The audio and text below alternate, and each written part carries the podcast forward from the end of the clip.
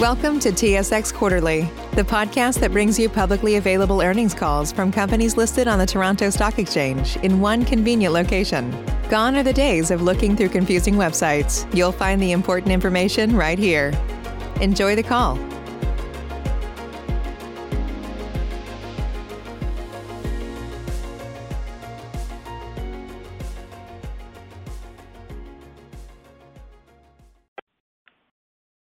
Good morning. My name is Julianne, and I will be your conference operator today.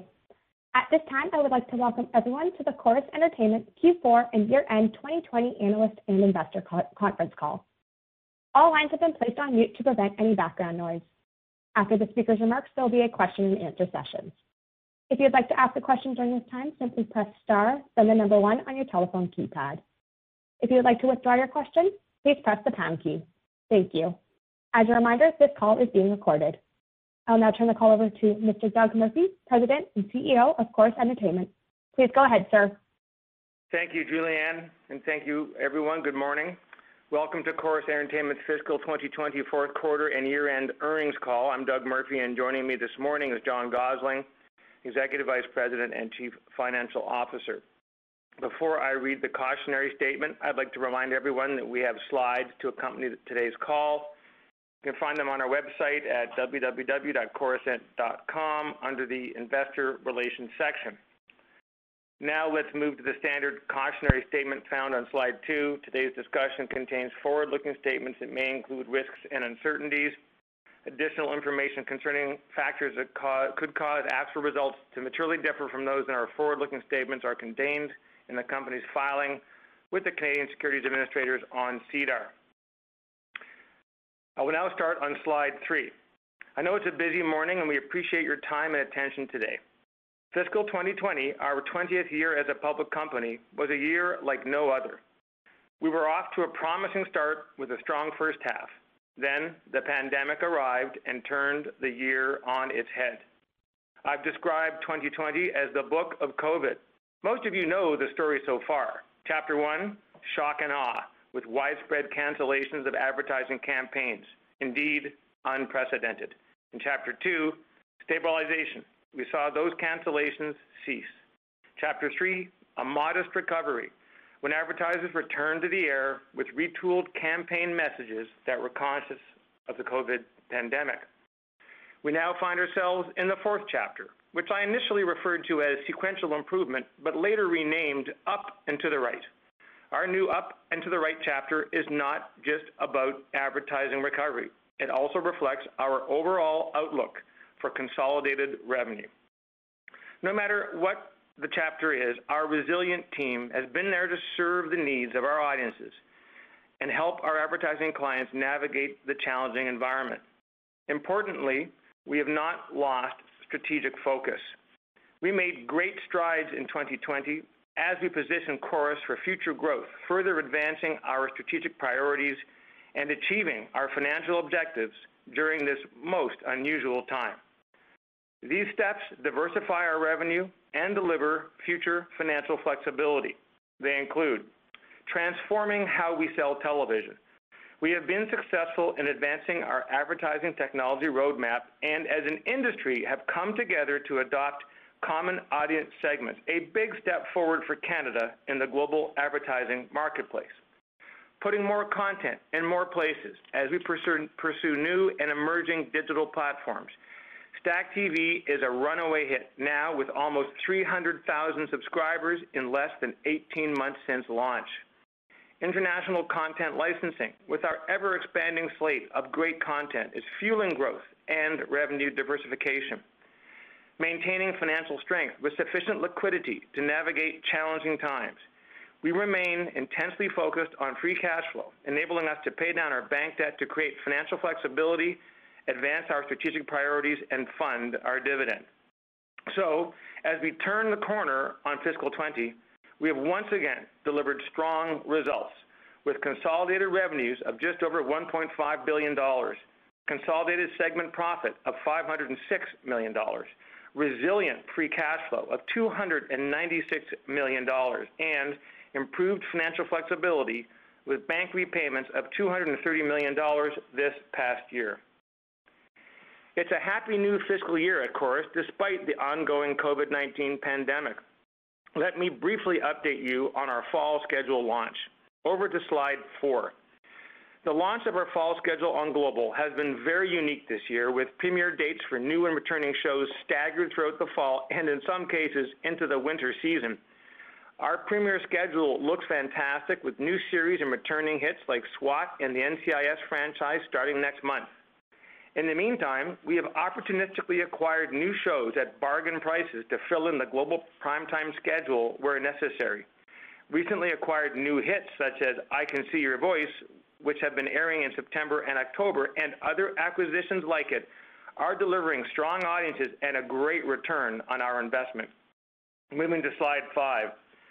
The schedule on our specialty channels is loaded with content from our output deals and unaffected by the COVID crisis, with the same volume of premieres as last fall. Our strong lineup is delivering 15 of the top 20 shows this fall, including the number one show, the Secret of Skinwalker Ranch, airing on History. This once again demonstrates the strength of the Corus portfolio of specialty channels, replete with exclusive, highly differentiated content that is in the can and ready to air. I will now turn it over to John. Great. Thanks, Doug. Good morning, everyone. I'll start on slide six. Our capital allocation policy has proven instrumental to maintaining a solid financial position in this current climate while enabling us to make significant progress towards our deleveraging goals. Over the past two years, we have repaid $480 million of bank debt, including $230 million this past year, and that's highlighted by the $100 million in debt repayment that occurred in the fourth quarter. Our reported leverage decreased to 3.18 times net debt to segment profit at the end of the fourth quarter, and that's an improvement from 3.22 times at the end of Q3. A reminder that leverage in the current year reflects the impact of the adoption of IFRS 16 for lease accounting beginning of the fiscal year, which added approximately 21 basis points to the reported leverage at year-end. We exited the fourth quarter with a cash balance of $46 million and had available approximately $300 million under our committed revolving credit facility, which matures in 2023, and all of that could have been drawn at year-end. This provides us with sufficient liquidity to operate in these uncertain times. Our financial priorities remain unchanged. We are prudently conserving cash in this environment, and increasing our financial flexibility over the longer term remains our focus. Eligibility requirements for the Canadian Emergency Wage Subsidy have once again been met in the fourth quarter. As a result, approximately $17.5 million of the estimated wage subsidy for the quarter has been recorded as a reduction of employee costs. With our improving results and the reduction of the base subsidy rate in future periods, we anticipate a material reduction in the wage subsidy moving forward into Q1. Free cash flow of $87 million and $296 million for the three months and year ended August 31st, 2020, respectively, was much stronger than anticipated. In the fourth quarter, free cash flow was negatively impacted by approximately $35 million from the repayment of HST GST deferred from the third quarter, and that was partially offset by wage subsidy receipts of approximately $16 million. Both of these items are reflected in the net change in non-cash working capital balances in the statement of cash flows. For the full year, free cash flow benefited from $16 million in wage subsidy funding and also from a $17 million deferral in corporate income tax installments from Q3 into Q1 of fiscal 2021. I'll now provide a brief update on our Q4 and year-end results, starting on slide seven. As Doug mentioned, signs of advertising recovery began to emerge in our fourth quarter as reflected in the Q4 results. Encouragingly, August delivered meaningful sequential advertising improvement over June and July, both of which saw significantly better results than the third quarter.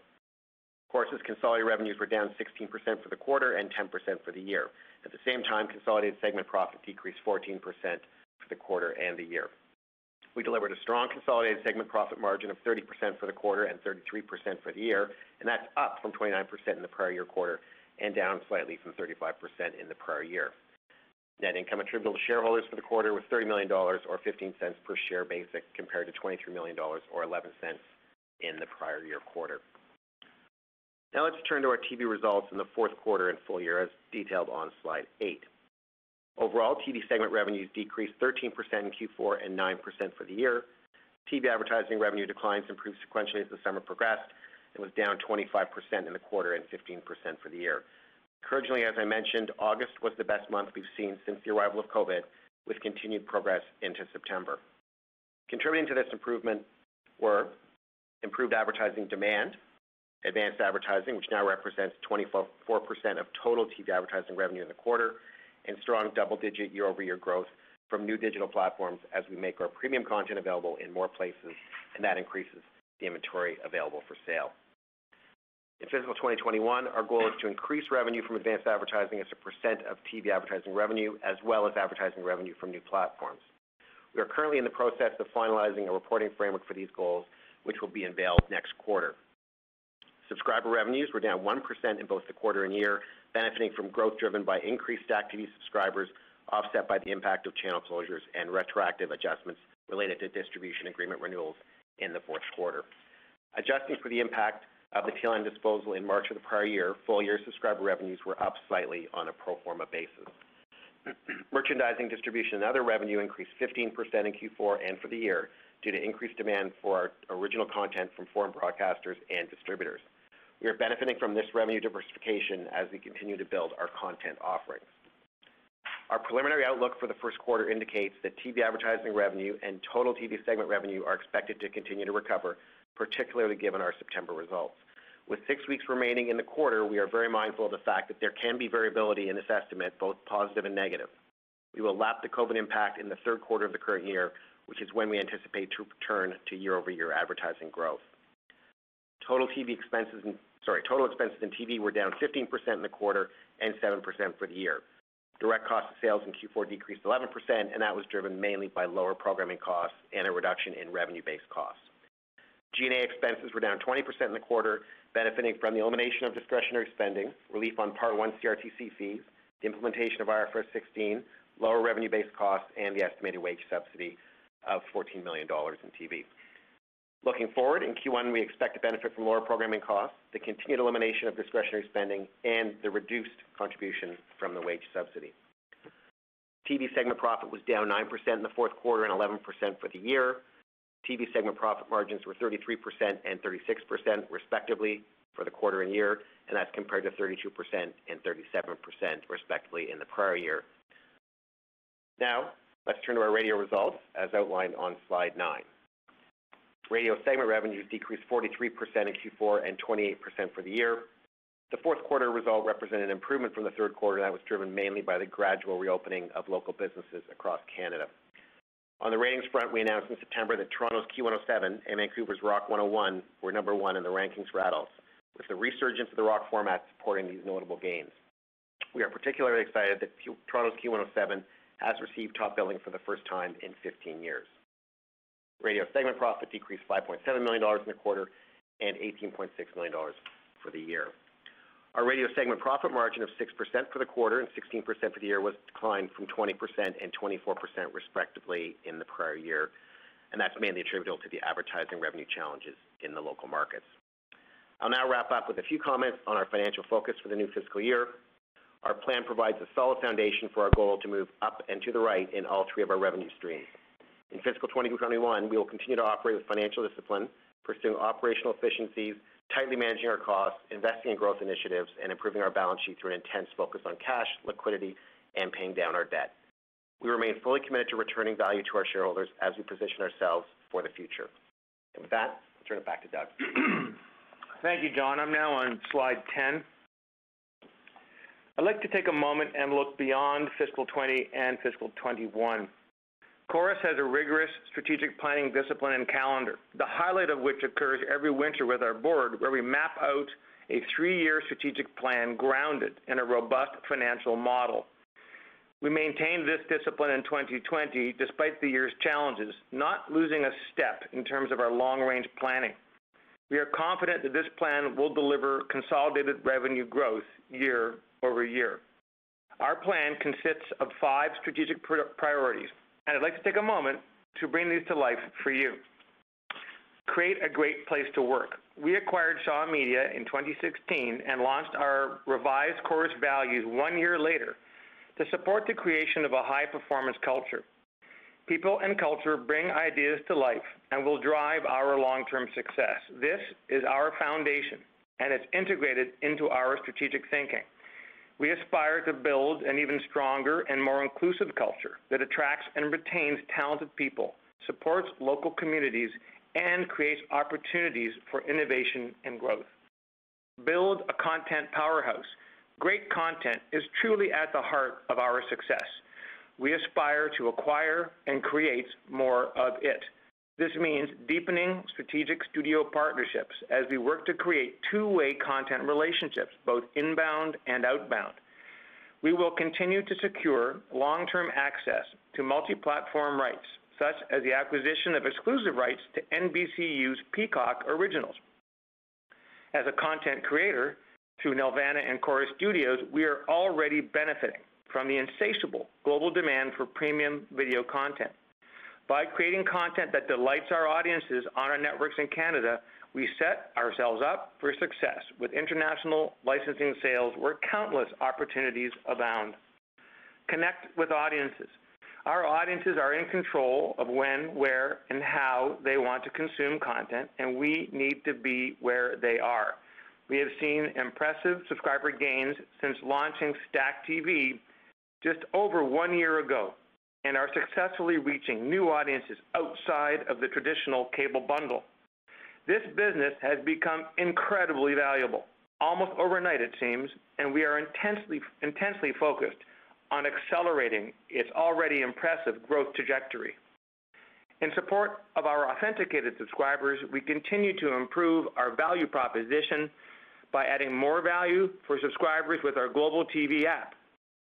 Its recent launch on Apple TV adds to the current roster of iOS, Android, Chromecast, Amazon Fire TV, and Roku streaming devices as we work to make it even more accessible to those inside the bundle. Our focus on these and other ad-supported digital initiatives and platforms will serve the changing needs of audiences and accelerate our revenue growth in the years to come. Help brands grow. Advertising will always play a critical role in media. Audiences willingly watch commercials to subsidize the cost of premium video content. It's a time-honored, virtuous cycle. At Corus, we are transforming how television is sold. Our portfolio of innovative client-centric solutions is continually adapting to meet the needs of our advertisers. Importantly, Canada's largest broadcasters this year announced the adoption of common audience segments, breaking new ground globally in the TV advertising industry. We believe that this common audience segment standard will catalyze the reallocation of ad dollars from digital back to television something I'll remind you we experienced in the pre-pandemic era with TV advertising growth of 7% in 2019. This year's big news is the long-awaited scaling of Cynch, allowing our advertisers to buy these same audience segments through an automated self-service platform. We are confident that these solutions will transform how TV is sold and increase its value through better targeting and ease of use challenging what is offered by our digital competitors. Operate with discipline. Every single day, we bring rigor and financial discipline to our decision-making as we allocate capital within the business.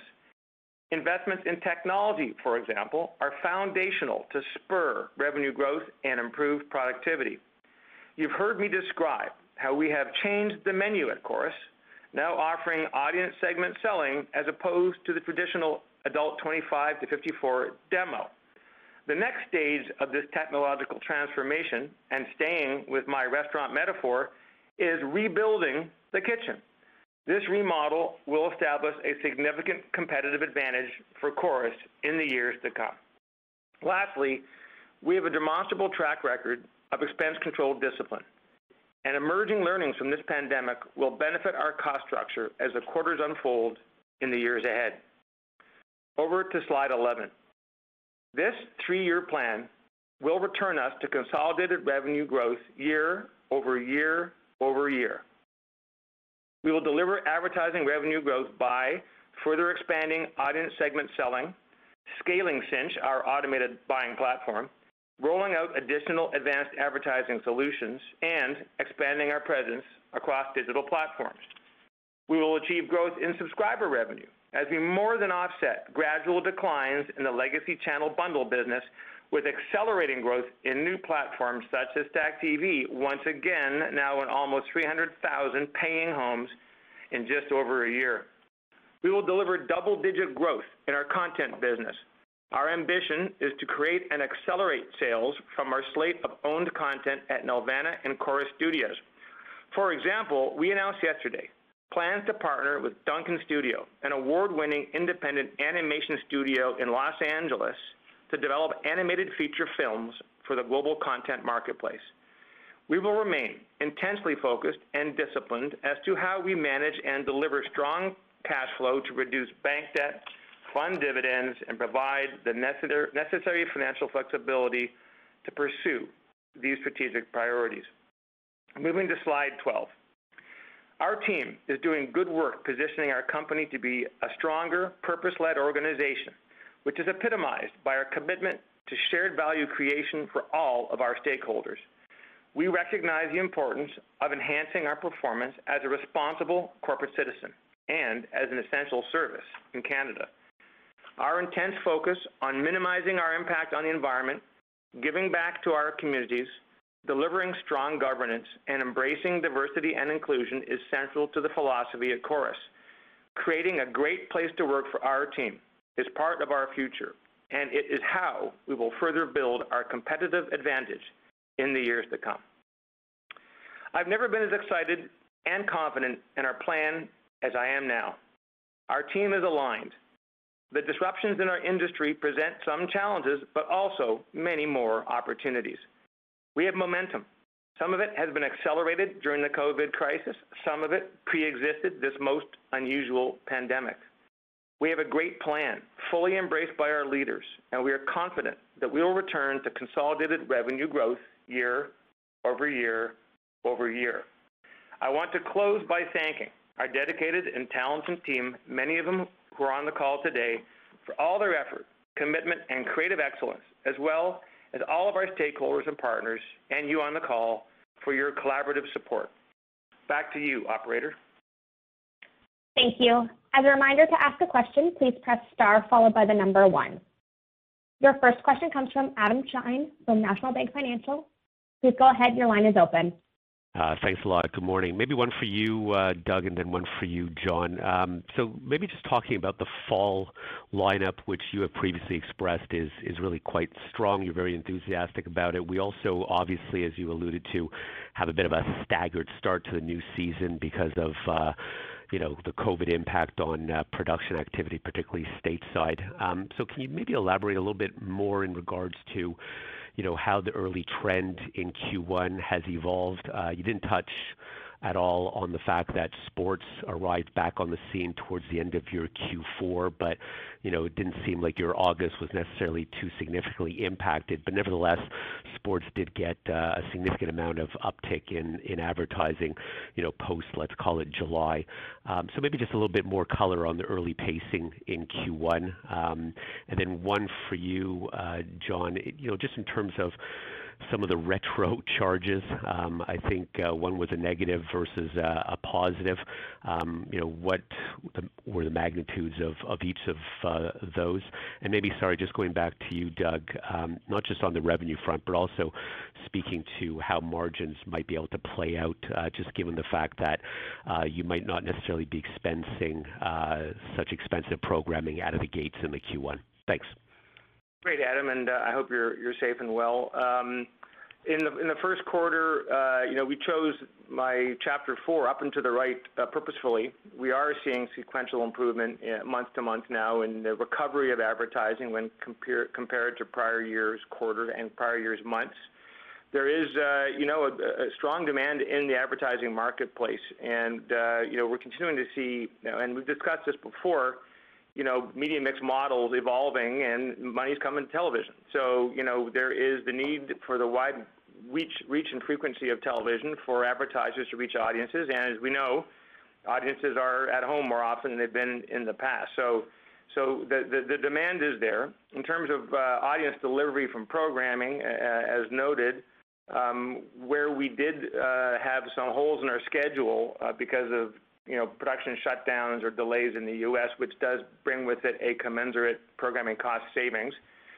We've been very sharp in terms of acquiring at bargain prices other simulcast shows that were heretofore unsold and they're delivering great audiences at a much lower cost. So the net benefit is an improved ROI on, on the schedule thus far in the fall. So it's kind of a win-win in that regard.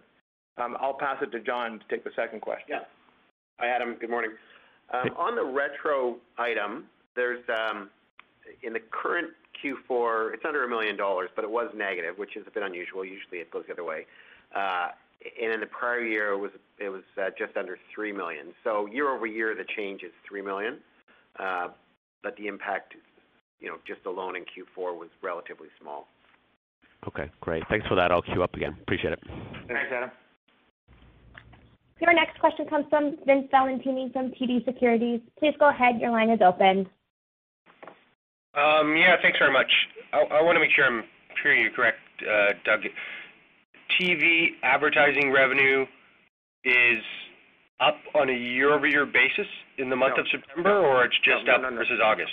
The sequential improvement, month to month to month, is improving when compared to last year. We're still down. We're going to be down in the first half of the year, as we've said. We'll recover in the second half uh, of the year, but the, the, each month is getting better relative to the prior year. So the declines are less. That's what I thought. I, Yeah. I thought I misheard you in the last the last answer.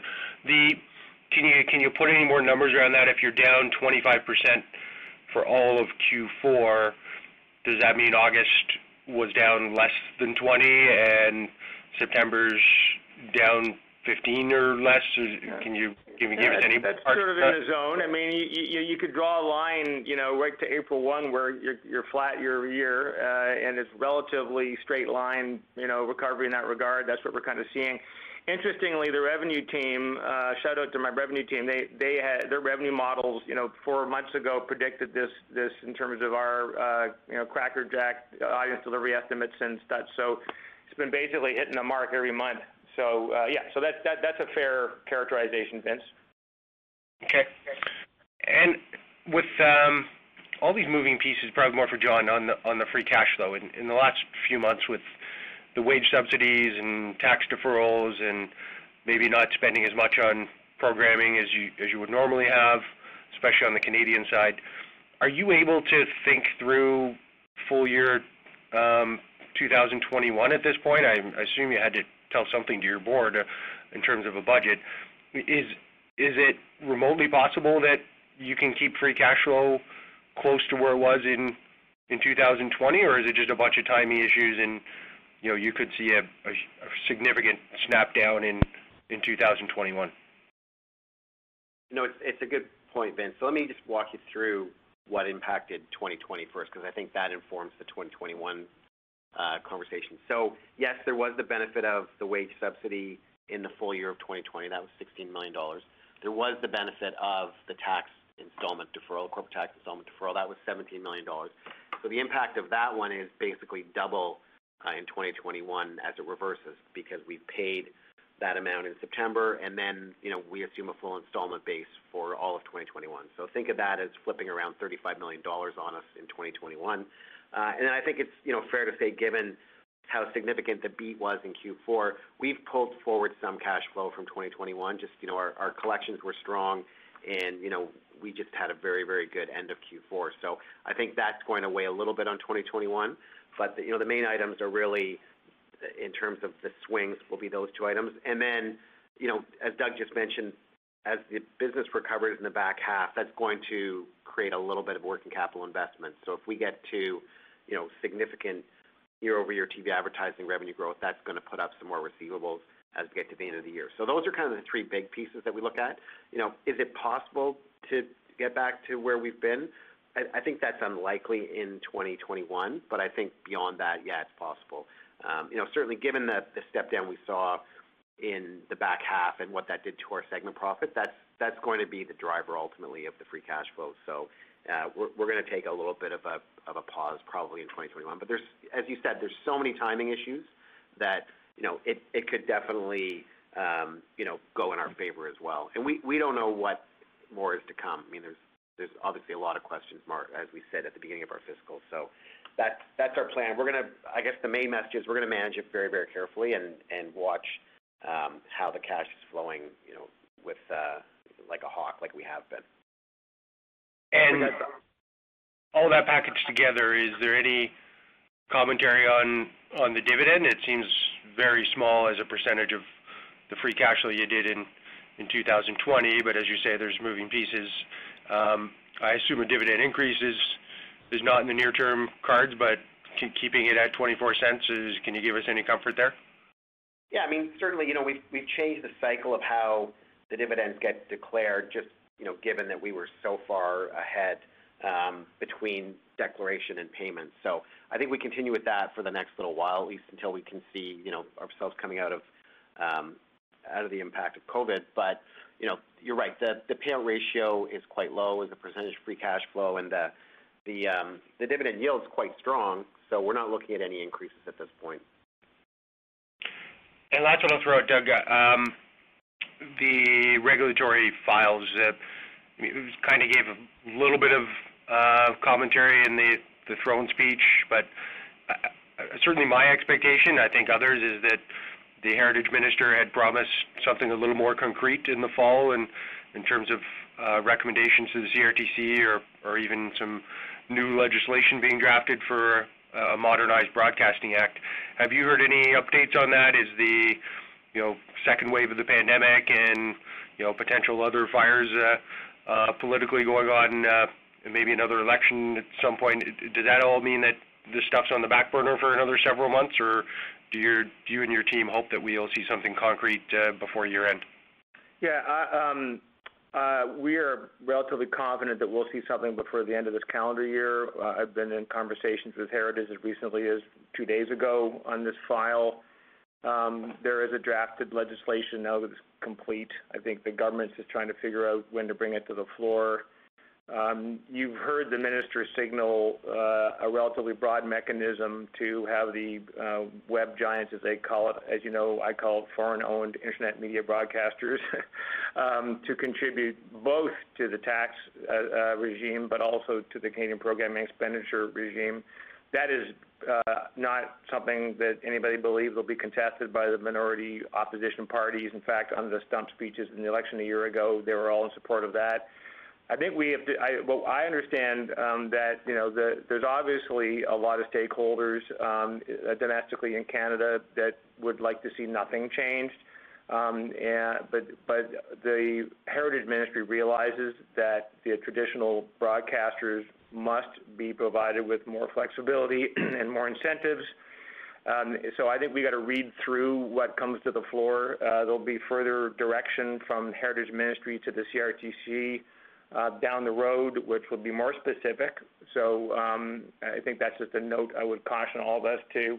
This is a process, but it's completely clear to me from discussions with both heritage and industry that um, there is alignment around changing the conversation and allowing domestic broadcasters to be more market driven um, and to aspire to own more content and to have more flexibility in how we deploy capital. So, um, you know, I'm, I'm still uh, cautiously optimistic, Vince, that uh, it's going to break in our favor, and we'll have to see.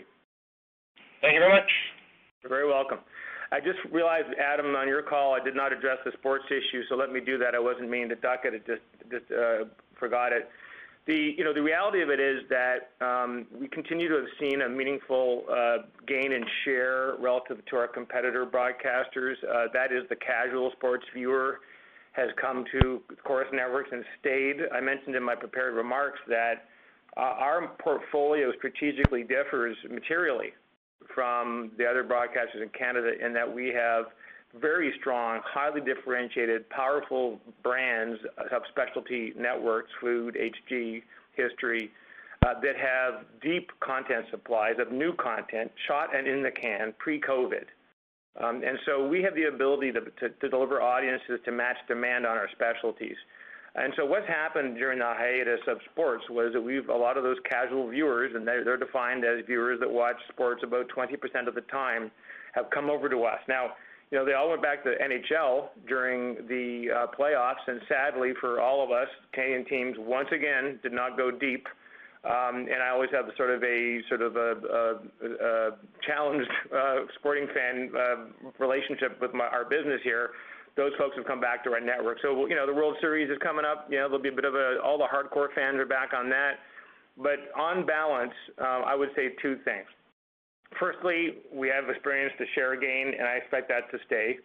Um, and secondly, I still remain of the view that sports will be challenged during the COVID pandemic in general. Um, and I think that a lot of the volume of content, if you would, that would be um, on the air as a competitive, uh, uh, you know, viewing, uh, you know, sort of opportunity for others will not occur because of obvious health reasons. You've seen it in NFL already. So, so I think I still like our shape relative to uh, the sports broadcasters. And as you know, I've said many times, our sports are women and family, and we bring those in droves. Back to you, operator. Your next question comes from Aravinda Galappatthige from Canaccord Genuity. Please go ahead. Your line is open. Good morning. Thanks for taking my question. Uh, a couple from me. One, uh, John, maybe I could just sort of uh, get you to drill down a little bit more on the programming cost side of things. Programming amort, I think according to the MD&A, was down 10% in Q4. When you think of some of the dynamics that you've discussed in the past, U.S.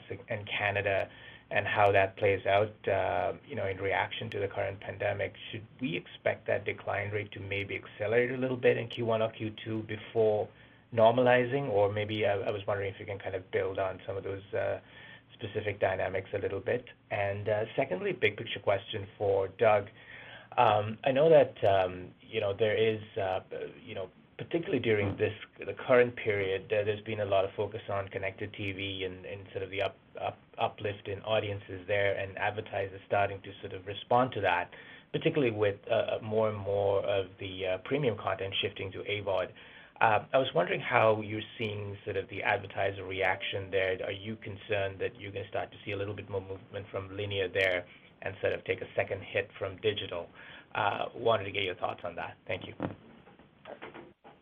Hi, Raymond. Okay, I'll, answer the programming question. Um, so for sure, you know, Q4 was unusual. I'd say that the savings year-over-year were primarily on the Canadian side, just given the production shutdown.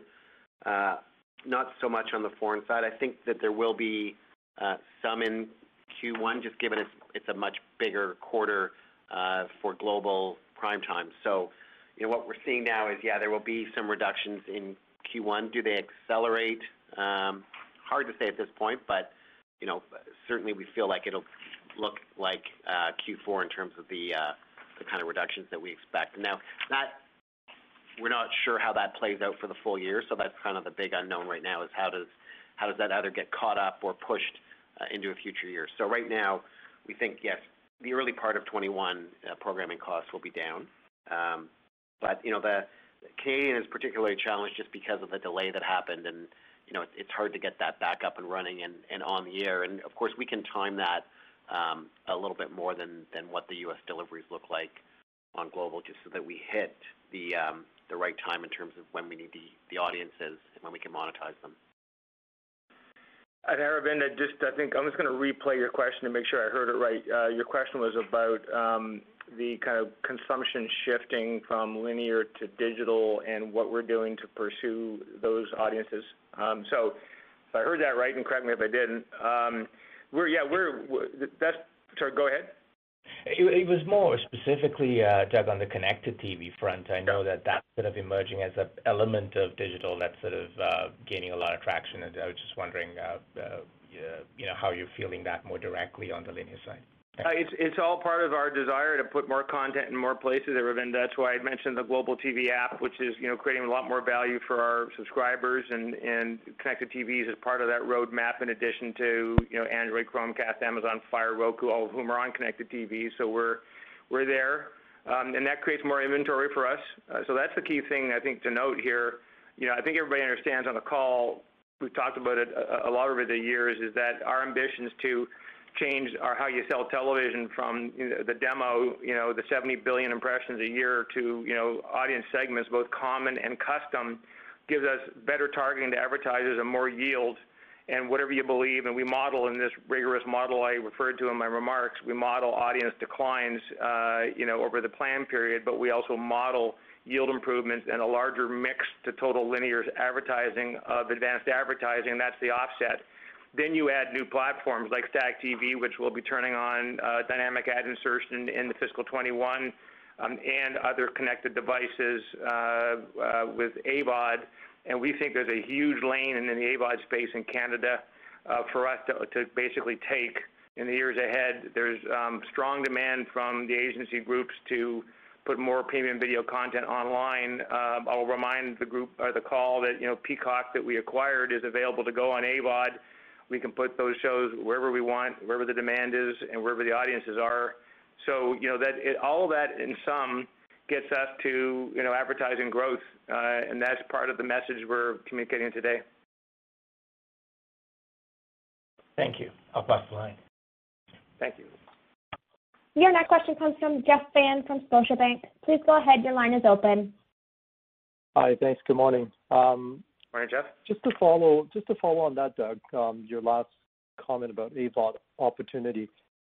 Uh, which platform, like where is the monetization platform for that for you? Is it the global app? Is it potentially how Stack um, may be able to monetize AVOD through the shows through Stack? What platform do you see that as the as the way to monetize that? And then the other question is also for you, Doug. Um, it's regarding your content sales. So that, that certainly was the, the surprise in the quarter. Wondering if you can talk a little bit about the visibility and the pipeline for more deals as you look ahead. And then maybe a bigger picture on content is um, certainly seems like you're you're you're pushing for more production to own more of the IP going forward in part of your strategic plan. Um, I'm wondering if um, Canada, um, you know, given the recent success with the Emmys, I'm not sure if this is happening, but want to get your thoughts on whether you're seeing international interest pick up on Canadian content, and wondering that if that could become a much bigger opportunity over the next few years.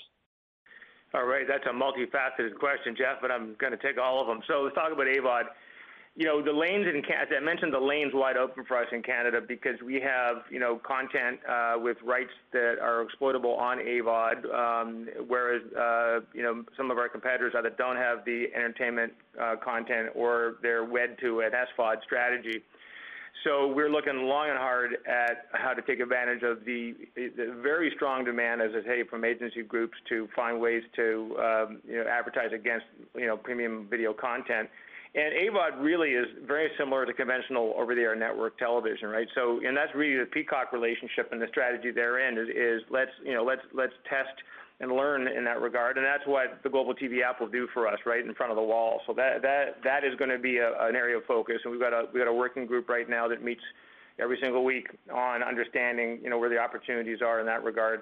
Stack, as it continues to just rip we'll be turning on dynamic ad insertion this year, so that's going to help on the on, the full in-season stacks that we have there. So on the on the um, you know on-demand piece of that value proposition, so that's incremental advertising. So again, you know opportunities abound, and we're going to run them down. Uh, when we talk about uh, the production content piece of the equation, you know it was a good quarter, Jeff. Thanks for for calling that out. Um, you know, we are rebooting now, um, resetting the productions of Nelvana and Corus Studios. Um, the, you know, Nelvana has been producing, you know, quality animation for almost 50 years now. Our brand is extremely coveted internationally, and you know, uh, the breakout this this COVID experience, and again, that's one of the tailwinds resulting from COVID has been Corus Studios. And I think I may have mentioned uh, on the last call that you know we've been we had been trying, and this is a good example of what happens, and it's somewhat apropos to your comment about um, Schitt's Creek. We, we'd been pitching, you know, our friends uh, Discovery HGTV in the U.S. for some time on the island of Bryan, which I'll remind the group was the number one rated show on HGTV uh, in 10 years. Um, during COVID, when their production shut down, they um, looked for content. We sold them Island of Bryan. They decided to rename it Renovation Island, and lo and behold, number one show on HGTV in the U.S. That triggered a whole bunch of interest in Corus Studios. So we've got basically a bit of a, of a bidding war on a whole bunch of our slate that's in the can, ready to go. You see, you'll see, you saw some of that hit us in Q4. We'll sell some more of that, you know, in the in the in the fiscal 21 year. Um, and so it just demonstrates the strength of the production team at Corus Studios. A couple quick examples. You know, we sold Fire Masters to Discovery. Uh, we sold uh, Save My Reno and Big Rig Warriors to FYI in the U.S. Um, Salvage Kings were sold to A&E internationally. I mentioned Island of Bryan, uh, Scott's Vacation House Rules, The Big Bake, both on Discovery. And so, you know, we're on our way there with, uh, with now two strong studios that are well regarded globally. And that sets the stage for us to ramp up production in the years ahead and continue to work to secure, I mentioned this in my, my remarks, you know, inbound and outbound relationships with our key content partners. And that's critical because, you know, Corus you know, is becoming an indispensable partner for the big U.S. studio players, and that's part of our game plan in the three-year uh, model. just also, a quick follow-up. Sorry, just a quick, a quick other, two other comments. I must congratulate Dan Levy and the team at Schitt's Creek. They did a great job. I'll give, I'll give a shout out to the CBC in that regard too. Uh, it's great to see well-deserved and earned, you know, creative recognition uh, for for Canadian content. That's the first time I think that we ever broke out as a country, and I do think it, it warrants reflection and, and uh, accolades. Um, I just want to note also uh, for the group, um, Ken Duncan uh, Duncan Studios and his team in LA, most of whom are Canadians, I'll have everybody know. Um, Ken spent many, many years at Disney. In fact, he was there when I was there. Uh, he's a lead animator. He, animated Belle for Beauty and the Beast, Jafar, and Aladdin. He grew up in the Disney storytelling world, spent some time at DreamWorks, broke out on his own a while ago.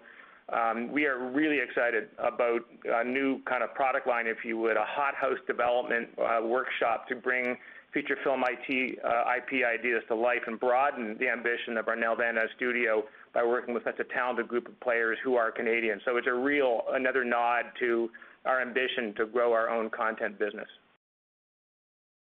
Yeah, Doug, just a quick follow-up. Um, what what percentage of your consolidated revenue or TV revenue do you think, or do you hope or expect content will represent in your in your you know multi-year outlook?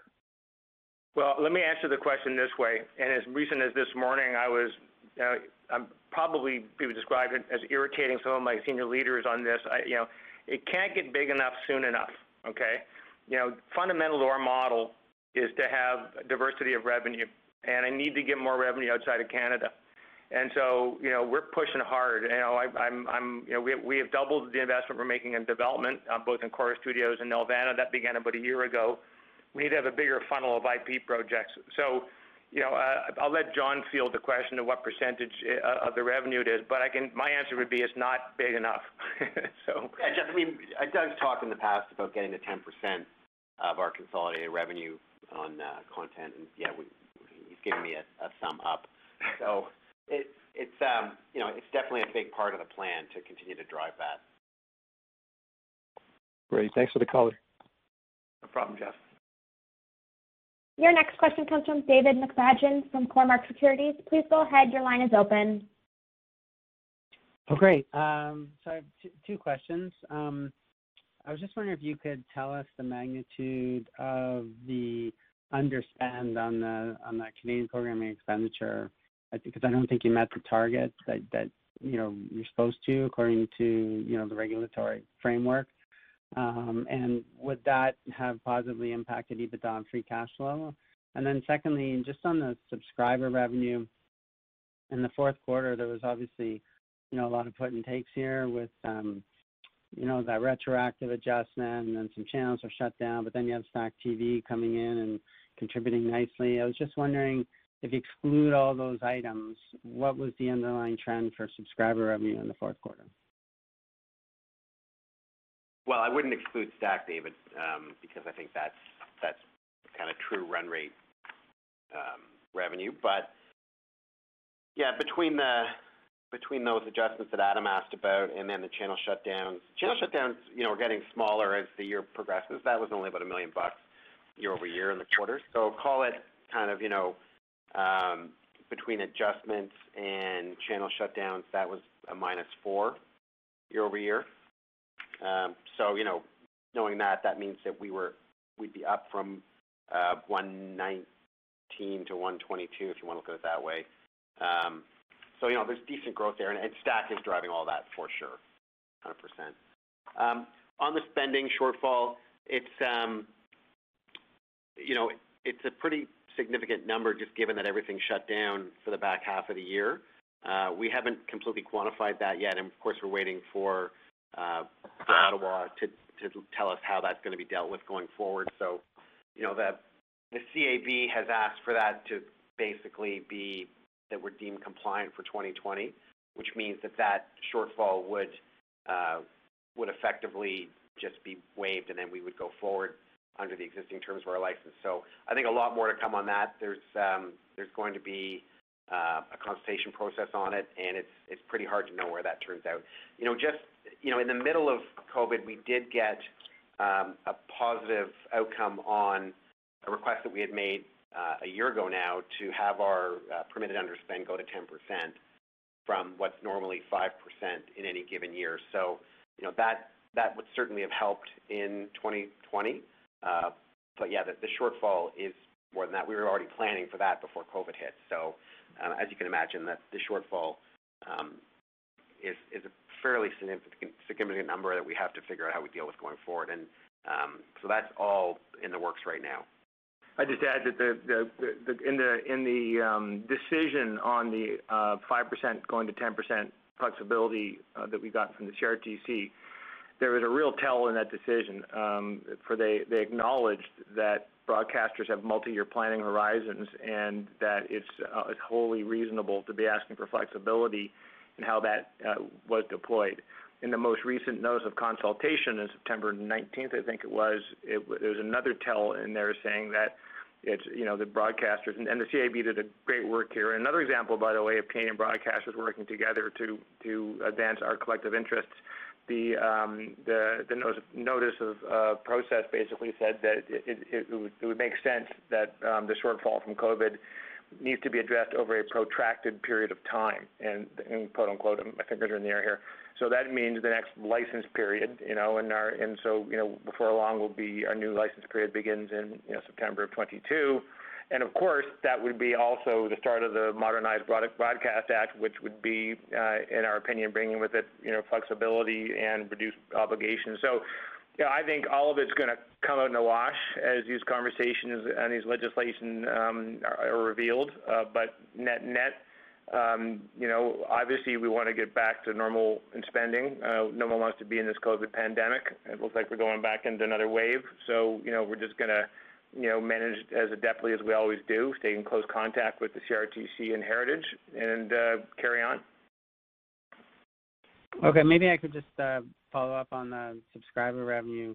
Um, you know, previously I used to think that you could uh, hold the um, sort of the legacy subscriber revenue, say from traditional television, fairly flat, and that StackTV would be incremental, so the entire sub revenue would be would be growing. Is is that a correct way to look at it, or do you think StackTV- 100%. That's that's exactly right. That That's the message we're trying to tell. We're trying to send today, everybody.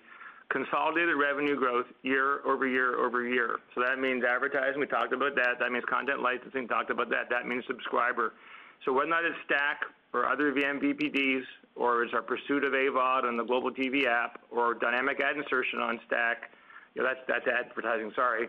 But, you know, we are very confident and conviction, with great conviction that we can have uh, overall subscriber revenue growth when you sum those together. So you think about, you know, modest growth in TV, you know, uh, and this is conservative in my opinion, modest growth in TV, modest growth in subscriber, significant growth in content licensing, and that gets you to a very different consolidated top-line picture over the next three years. Mm-hmm. Okay. All right. Thanks for that. Thank you. Your next question comes from Drew McReynolds from RBC. Please go ahead. Your line is open. Yeah. Thanks very much. Uh, I was late getting on, so my apologies if there's a duplication here, uh, Doug and John. Um, just first on the radio market, wondering if you can just provide an update on on the dynamics there, and then just a couple of housekeeping items after that. Great. I'm glad you asked. Actually, that was the one question we weren't getting at. So, um, and, and nice to talk to you again, Drew. The listen, Dan Kelly at the Canadian Federation of Independent Business was recently saying that, you know, 160,000 Canadian businesses have shut down. You know, that's clearly not good news for local advertising or local communities or local families for that matter. Um, so, you know, we're seeing, as is the whole radio industry, we're just taking it in the chin right now.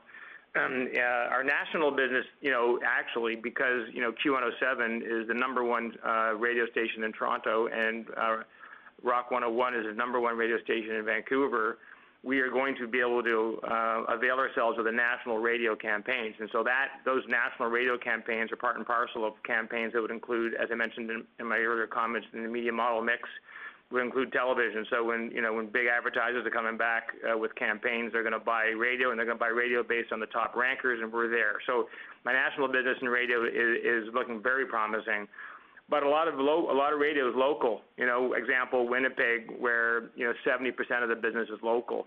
So uh, I, I do think uh, is is very much sort of anchored in the pandemic, um, and the work that the federal government is doing to try to support small business is essential there.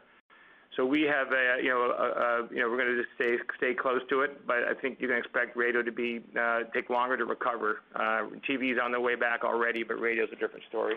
And the other thing I'd say, Drew, is you know, there's often we hear other data points in the market about what's what's going on with radio, and you know, we get radio industry revenue numbers every month, uh, and certainly compared to English Canada, we're pretty much bang on what the entire industry is doing. So um, just wanted to put that out there because sometimes we get questions about, you know, well, you know, shouldn't you guys be doing better? But we're actually pretty much right there with the rest of the industry in terms of what's going on. And, and as Doug says, it's being driven by local. We actually we're actually beating quite substantially based on the September trends. Looking at the numbers now, we're, we're basically beating significantly on, against the market in terms of uh, national. Um, local, we're kind of with with the overall market. Okay, fantastic. Um, on, on uh, two housekeeping. One is, uh, John, uh, just comments on CapEx profile, fiscal 21, and just in general, and also on the government subsidies, could you quantify that into Q1? I'm assuming it's less sequentially, um, but then does it kind of all dry up or subject to whatever the government does from here? No, sure. It's a good point, and I'll just do that one first, Drew. So you saw that Q4 looked a lot like Q3. That was more coincidence than anything else.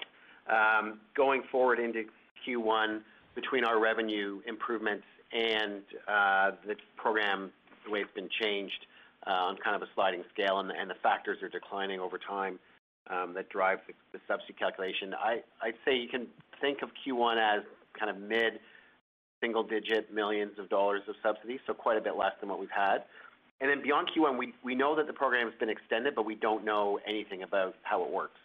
That hasn't come out yet. So, you know, we're kind of in this position back in the summer where we knew the program had extended till the end of December, but again, we didn't know how it was going to work. So, we're not going to assume anything because the the first revision to the program was quite material. Uh, so, we'll just have to wait and see what that looks like beyond uh, our Q1. Um, in terms of the CapEx profile, for sure, I mean, you can see in the numbers, we slammed the CapEx down pretty hard. Part of that in 2020 in the back half was just our ability to do things, and part of it was just to, conserve cash. So I don't know that 2021 gets back to a sort of normal level of call it 30 to 35 million dollars, but you know we do have some pretty significant um, programs that we need to get back on for 2021. So we'll manage that according to how the business is going, um, but it should be higher than it was this year, than 2020 for sure.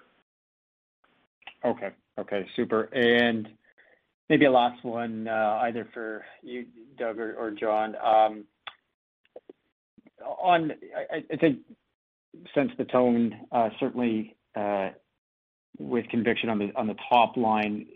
When we look at kind of Corus on an EBITDA basis, um, I know you don't provide guidance, so obviously a tricky thing to answer, but you know, does the margin profile with how your revenue mix is changing with all the initiatives you're putting through, how does the margin profile generally evolve here? Um, there anything you can say to that? Um, a couple things. Uh, let me say this. Our three-year model's got not just revenue growing year-over-year, over year. okay?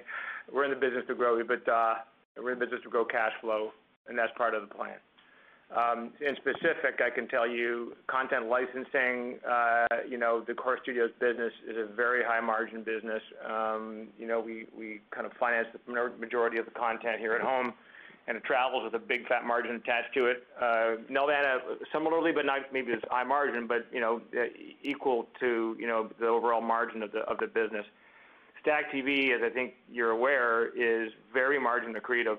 Um, and uh, you know, we're doing a bunch of modeling right now to try to figure out how big it is. Uh, you know, one thing I can tell you with some degree of certainty is it's not cannibalizing the legacy channel bundle. Uh, you know, we're finding younger audiences who are at home, you know, during the COVID crisis, and they're procuring their their groceries and their goods on Prime, and we're you know we're getting them, and we're just gearing up for a real marketing investment push, which will coincide with um, know, Black Friday and, Cyber Monday on Amazon uh, to really put the pedal down. And we're going to see, in my opinion, a fairly meaningful leg up in terms of that growth trajectory, which already legged up once the pandemic hit. That is a much more improved margin uh, on the whole than we would get from our legacy bundle. So, you know, you put that all together, uh, and you know, we're really trying to signal to all of you that the, the story is about growth here at Corus. We've got many of our leaders of the company on the call. We call them the CEO Forum that strategic priorities that I just took you through, those that team of talented people are taking that to their teams. Every single person in Corus knows how they can impact the plan and the future of our company, and this is a growth story.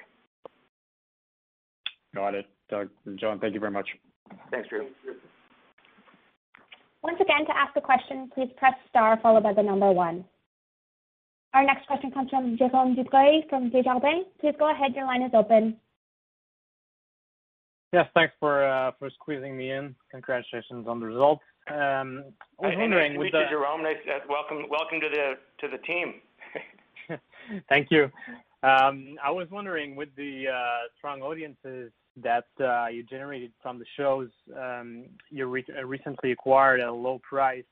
Does that change your strategy with regard to uh, programming, or were the savings mostly due to the unique context that we're in? I know you you talked about the early part of 21 uh, having uh, lower programming costs, but what about the longer term? Yeah, that's a good question, actually. No, I mean, the model uh, typically is a fall schedule launch, right? That's what the the networks in the U.S. do. You know, we have, you know, relationships with some of the big networks that provide our content.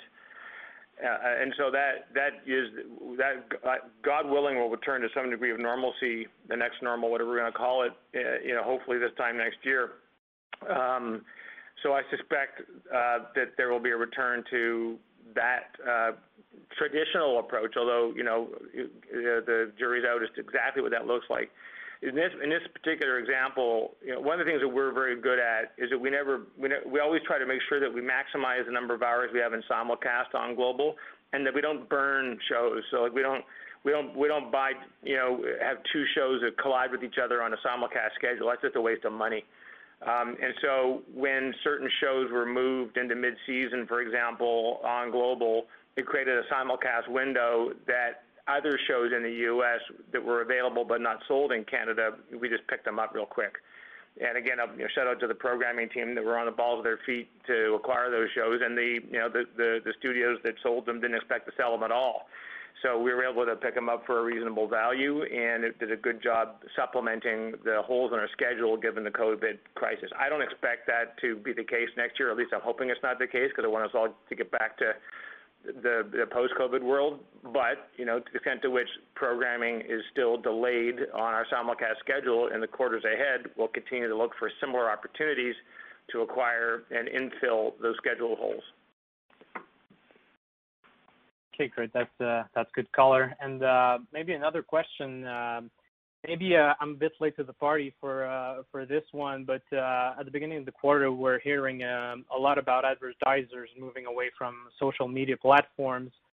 Um, any discussions you've had maybe with uh, with agencies that would suggest uh, there was a potential impact on your advertising revenue in the quarter and going forward? That's a great question too. Um, the uh, I may have to get on my soapbox here a little bit, but the, you know the the what's happening in general, and this is the this is this what happened in fiscal 19. It, it got sidelined in fiscal 20 for us, and that was dollars are coming out of digital back onto television. um, and it's coming out of social, it's coming out of Google. Um, why? Well, number one, they're expensive on a CPM basis. Number two, they mark their own homework in terms of the audience delivery stats. You know, there's no there's no common currency like we have in traditional broadcast. Number three, agencies want to change the allocations. Um, you know, the agencies understand that the optimal media mix model requires more television. Um, number four, the content. You know, social media, you know, is uh, an issue. You know, as you as you know, uh, in, in Quebec, there are there are social media out there that's telling people to go burn 5G towers because that's what spreads COVID. That is ludicrous. So advertisers don't want to be anywhere near um, these platforms where they can't control the safety of their brands. Um, and so I think that is a, you know, that's all gathering. It's a gathering storm, in my opinion, in terms of dollars uh, that want to find a safe place for their brands. Um, and that's Corus. Okay, great. Thanks, and congratulations on the results again. Great. Thank you, and uh, looking forward to seeing you probably by a Zoom call one of these days. But thanks, Jerome. Yeah, sure. We have no further questions. I'd like to turn the call back over to Doug Murphy for closing remarks. Thank you, Julian. Um, thank you, everybody, for your time on the call today. Uh, we were very purposeful in our remarks to to narrate our growth story. Uh, I think we've hit the mark.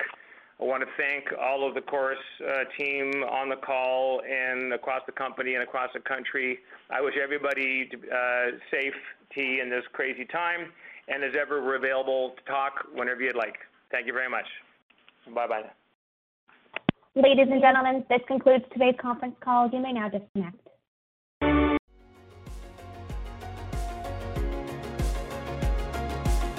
Thank you for listening to TSX Quarterly. If you enjoyed the cast, remember to leave a good rating. And remember, for any additional inquiries, please consult the company's investor relations section on their website. See you next time.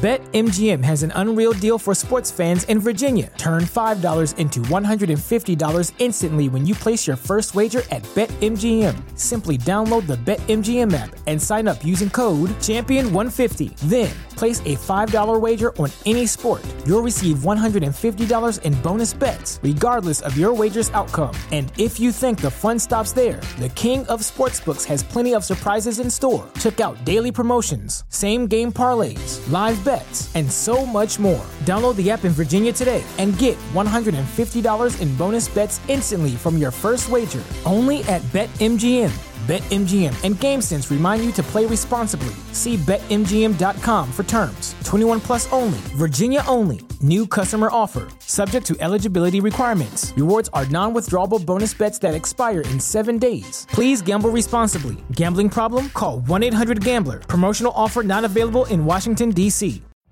Every day, we rise, challenging ourselves to work for what we believe in. At U.S. Border Patrol, protecting our borders is more than a job, it's a calling. Agents answer the call, working together to keep our country and communities safe. If you're ready for a new mission, join U.S. Border Patrol and go beyond. Learn more at cbp.gov/careers.